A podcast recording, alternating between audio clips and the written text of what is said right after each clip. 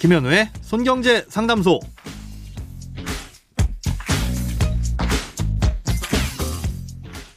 새는 돈 맞고 숨은 돈 찾아드립니다. 손경제 상담소 김현우입니다.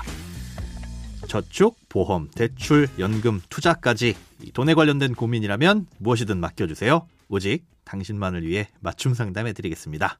네, 오늘의 고민 들어보고 올게요. 안녕하세요. 저는 아이가 둘 있는 39세 가장입니다. 부모님이 1999년에 가입하신 청약 예금 통장이 있는데요. 금액은 천만 원이 들어가 있어요. 자녀가 청약 통장을 물려받을 수 있는 걸로 아는데 이 통장을 어떻게 활용하면 되는지 궁금합니다.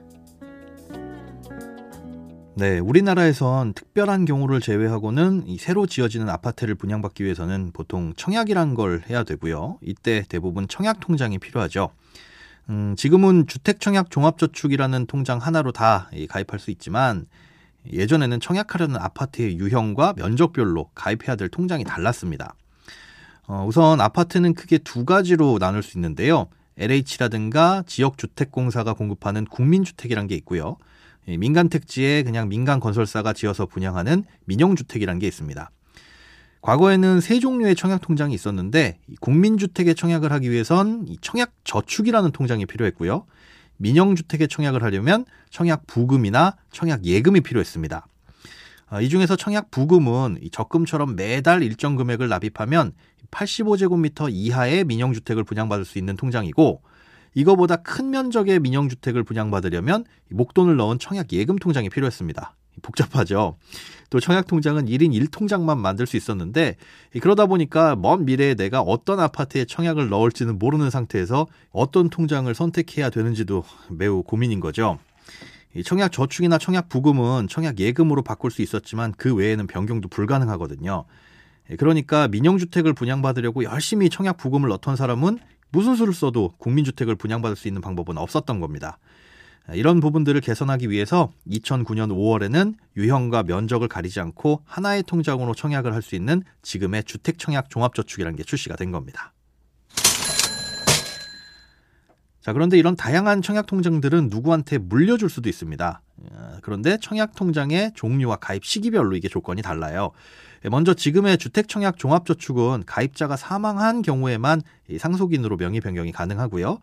예, 과거의 통장 중에서 민영주택용 통장인 청약 예금과 부금은 2000년 3월 27일 이후에 가입한 경우엔 마찬가지로 사망한 경우에만 명의 변경이 가능합니다. 예, 그런데 청약 저축하고 2000년 3월 26일까지 가입한 청약 예금과 부금은 사망했을 때뿐만 아니라 배우자나 부모 자식 간의 세대주를 변경하는 경우에도 명의를 변경할 수가 있습니다. 예, 그런데 이렇게 물려받을 땐 이 물려받는 사람이 기존에 보유하고 있는 청약 통장이 있다면 이걸 해지하고 물려받을 수가 있습니다. 네, 질문 주신 청취자님 같은 경우에는 1999년에 가입하신 청약 예금이니까 이 세대주 변경을 통해서 얼마든지 물려받을 수 있는 통장인 거죠. 네, 그런데 청약 예금은 앞서 설명드렸다시피 85제곱미터를 초과하는 민영주택만 분양받을 수 있습니다. 어, 이런 민영주택은 가점제나 추첨제로 당첨자를 선정하는데요. 이때 가점제는 청약통장의 가입 기간이 오래될수록 높은 점수를 줍니다.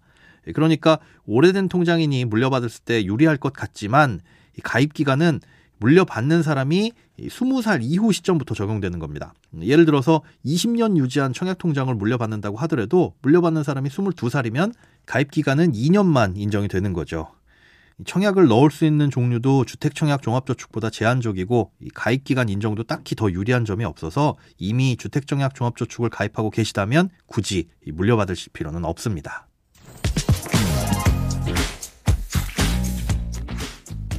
네, 오늘은 청약통장 명의 변경에 대한 고민 알아봤는데요. 어, 크고 작은 돈 걱정은 누구에게든 있죠. 혼자 끙끙 앓지 마시고요. imbc.com 손경제상담소 홈페이지로 사연 남겨주세요.